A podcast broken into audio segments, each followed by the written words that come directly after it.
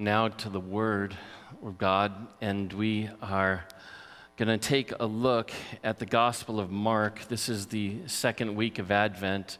We don't tend to follow the liturgical year too often uh, in our church, but in Advent, we step into it a little bit. We have the four candles, and every week has a little bit of a theme. Last week, the theme was hope. This week, traditionally, and in this word, I hope you hear the theme of peace. So listen now to the word of God from Mark 1, chapter, verse, chapter 1, verses 1 through 8. In the beginning of the gospel of Jesus Christ, the Son of God, as it is written in Isaiah the prophet Behold, I send my messenger before your face who will prepare your way. The voice of one crying in the wilderness, Prepare the way of the Lord, make his paths straight. John appeared, baptizing in the wilderness and proclaiming a baptism of repentance for the forgiveness of sins and all the country of Judea and all Jerusalem were going out to him and were being baptized by him in the river Jordan, confessing their sins. Now, John was clothed with camel's hair and wore a leather belt around his waist and ate locusts and wild honey.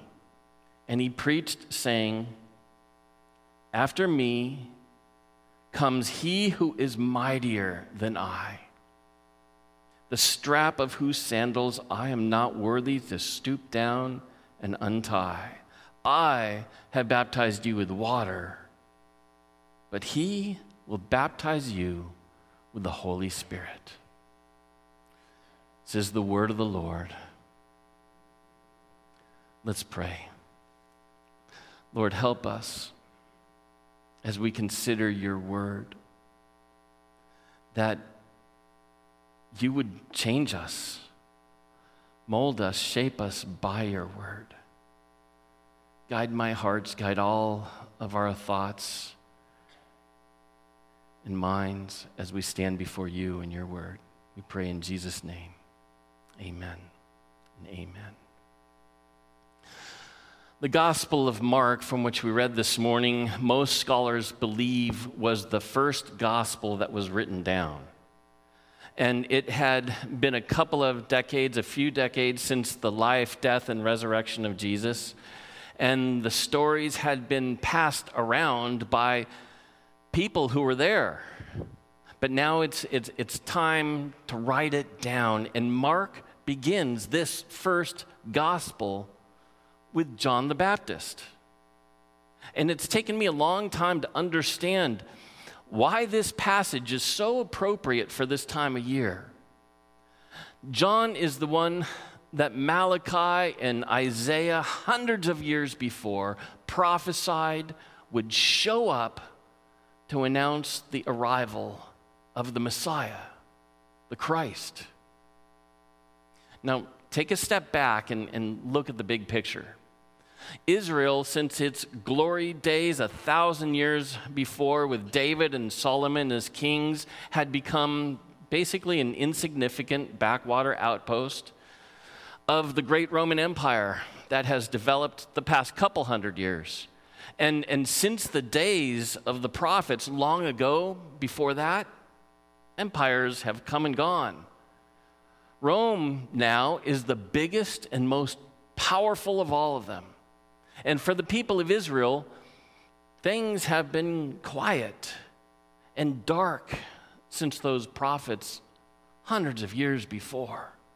And you can imagine it, it, that it's been difficult for the, the people of Israel to hold out hope and to keep waiting for the promise as they've waited in this dark corner of nowhere eventually you would lose sight of that which you're waiting for, of who you're waiting for, unless you have the eyes to see. unless you are waiting with anticipation. Now, you don't have to be awaiting with anticipation the arrival of a Caesar in the great city of Rome, surrounded by legions, parading with fanfare through the streets to recognize the significance of that king showing up. Jesus isn't arriving like that. It's not the big city at the center of the world. It's not great fanfare in legions and parades. Bethlehem. Shepherds. A poor couple in a barn with a manger. Jerusalem and especially Galilee and the people of Israel aren't much of a blip on the radar of history in terms of the landscape of the time. If you don't know what it is you are waiting for, looking for, you're going to miss it. And most of the world does. So, John the Baptist is going to give some framework and significance to the arrival of Jesus on the scene. This new prophet, John, after so many centuries, shows up to proclaim that those old, old prophecies, they're about to come true. You don't want to miss this. The way to be ready is, is to have some sense of that which you are waiting for, of who you are waiting for.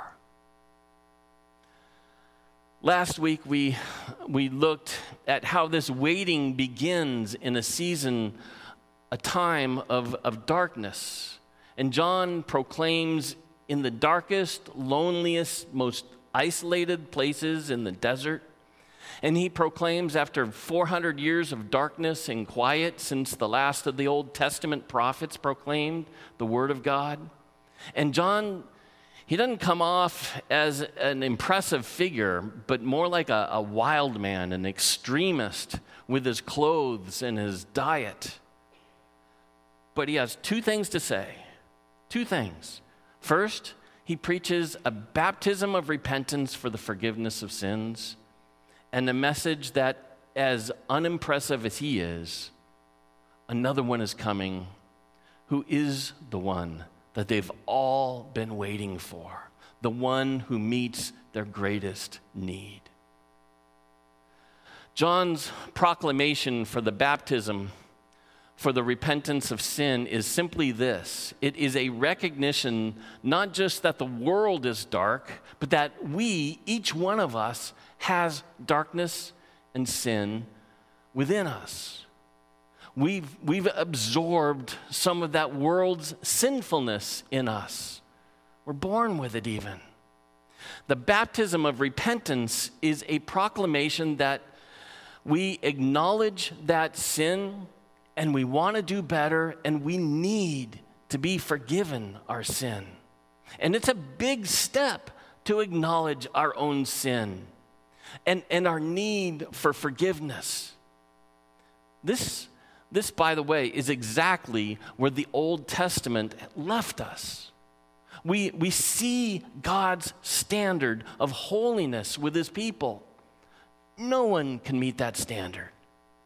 And we are left in a state of needing God's forgiveness and his grace. And the best of the Old Testament people are those who sought and trusted in that grace from God. Later, Jesus is going to identify John the Baptist as the latest, the last, and the greatest of the Old Testament prophets. And, and that is the core of his message, except for one more thing the second thing that the one who brings, enables, provides that forgiveness, cleanness, wholeness, and peace is right behind me. And this is how John summarizes that deepest of needs being met. He will baptize you with the Holy Spirit. We got to think about the, what that means. The difference between John's baptism with water and Jesus' baptism of the Holy Spirit. if John's merely helps us acknowledge our need to be cleansed and forgiven, Jesus is, is a picture of our forgiveness being accomplished. And God present with us and in us. This is the way that it struck me last week.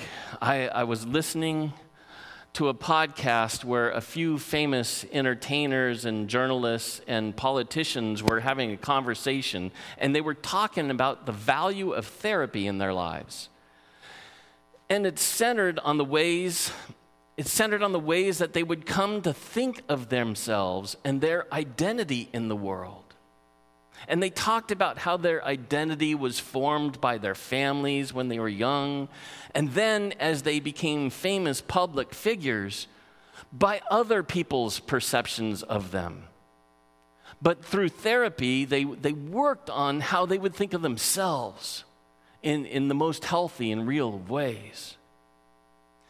I think that is the primary concern of therapy, uh, of how we think of ourselves.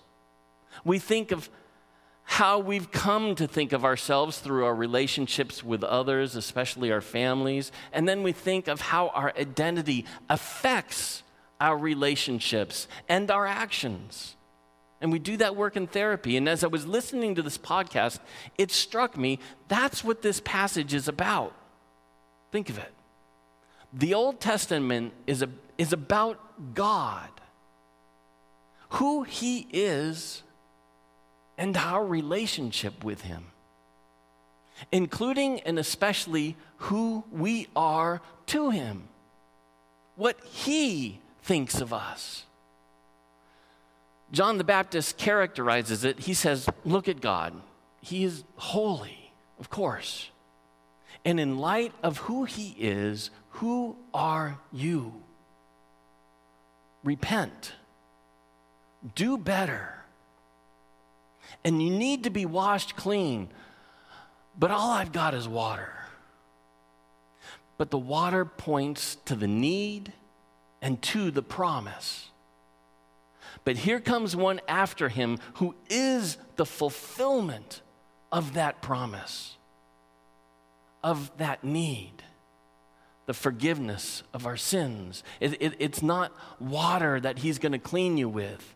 It's the fulfillment of the salvation of the Messiah, the, the forgiveness of our sins. And it is the presence of a holy God who wants to be with you because this is how he feels about you. He loves you. The one who made you loves you. The story will go on to show that, that to show us who Jesus is. He is God, and, and the lengths that He goes to for the accomplishment of our forgiveness. He dies for us on the cross and rises to new life that we might know that new life, new life with Him.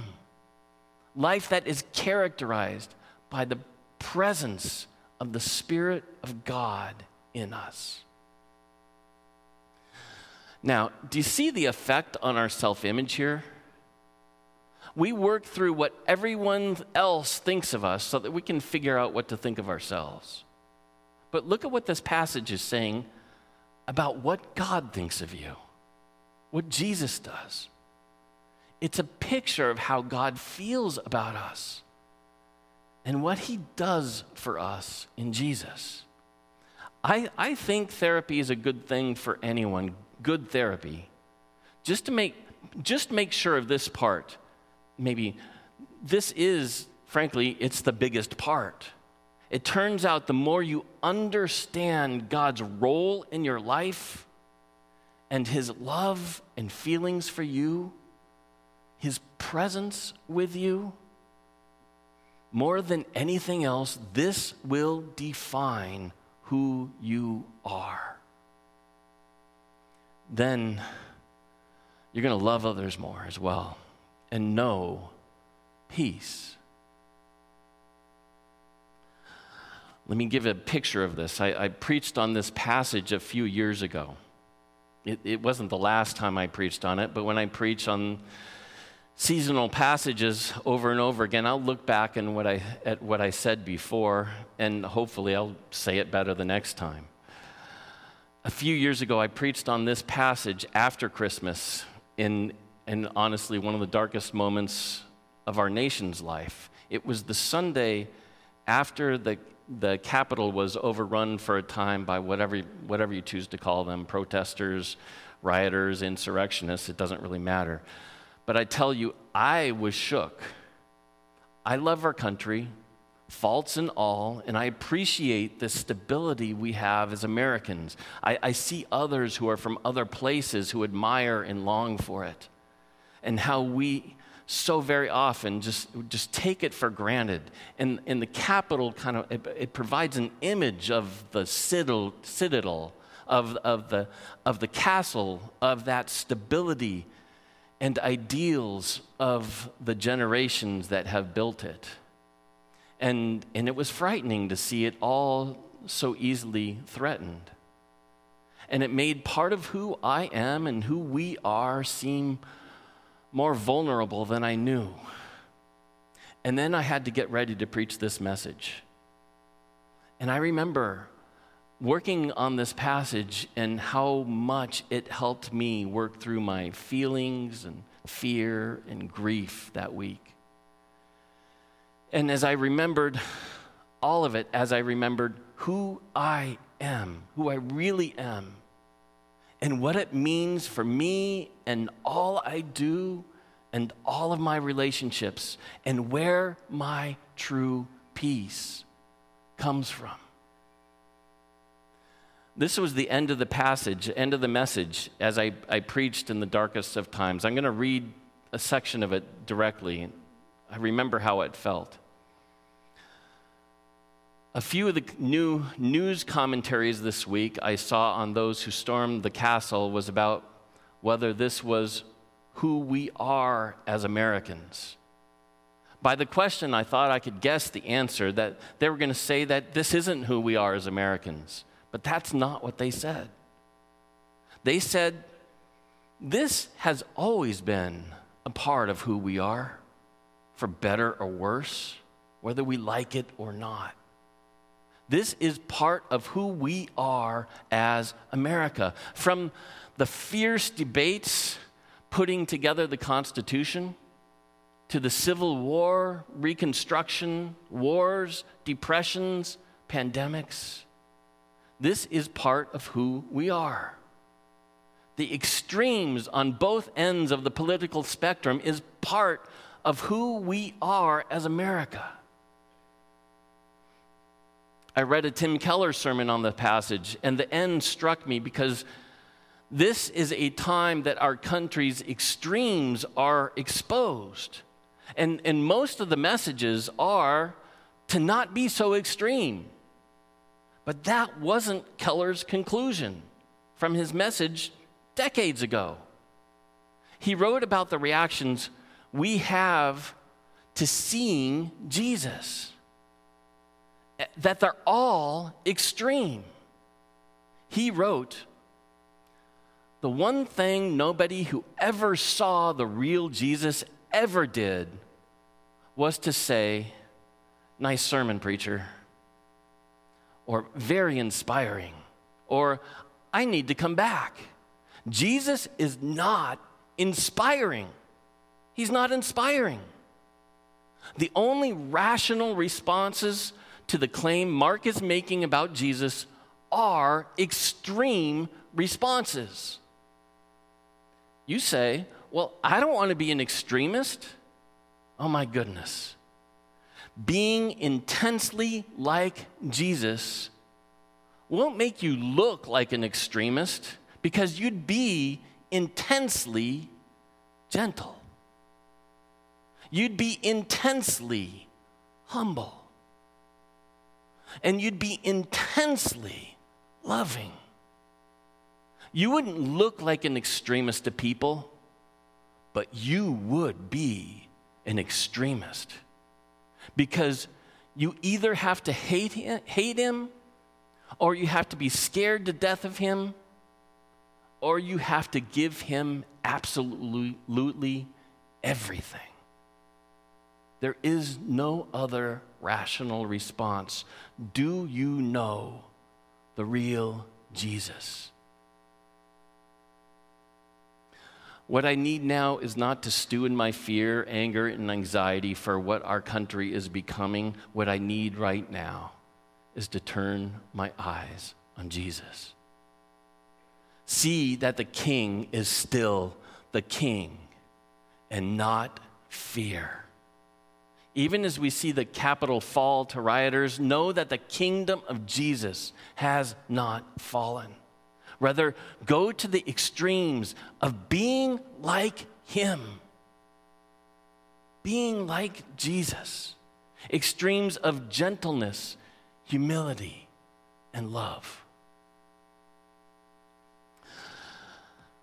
This passage is meant to get us ready for the coming of Jesus, to remember who God is so that we can see who Jesus is and be ready for him.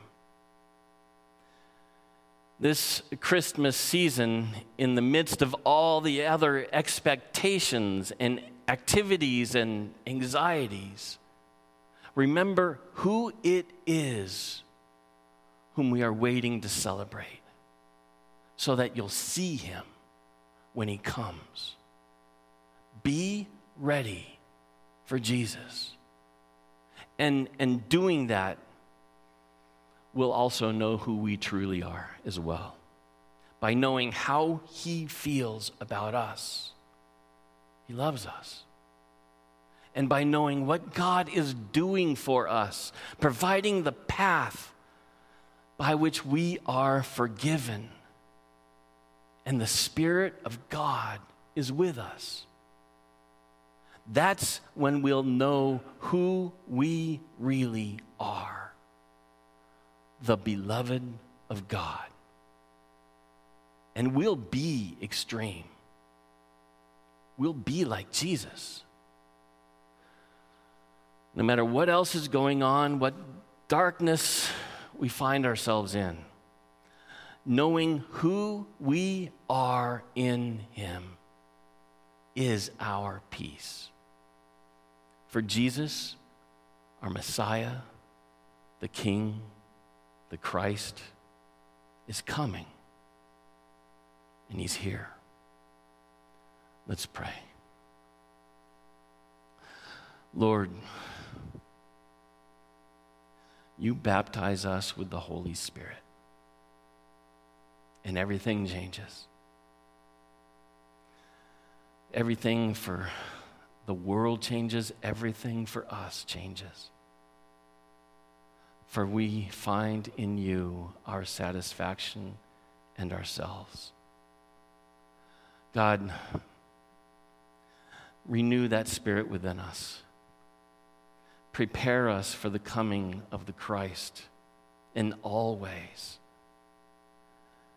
For you are our God and our Lord, and we stand amazed at your love, your forgiveness, your grace, your salvation in your Son, Jesus. We thank you and we pray in the blessed name of Jesus. Amen and amen.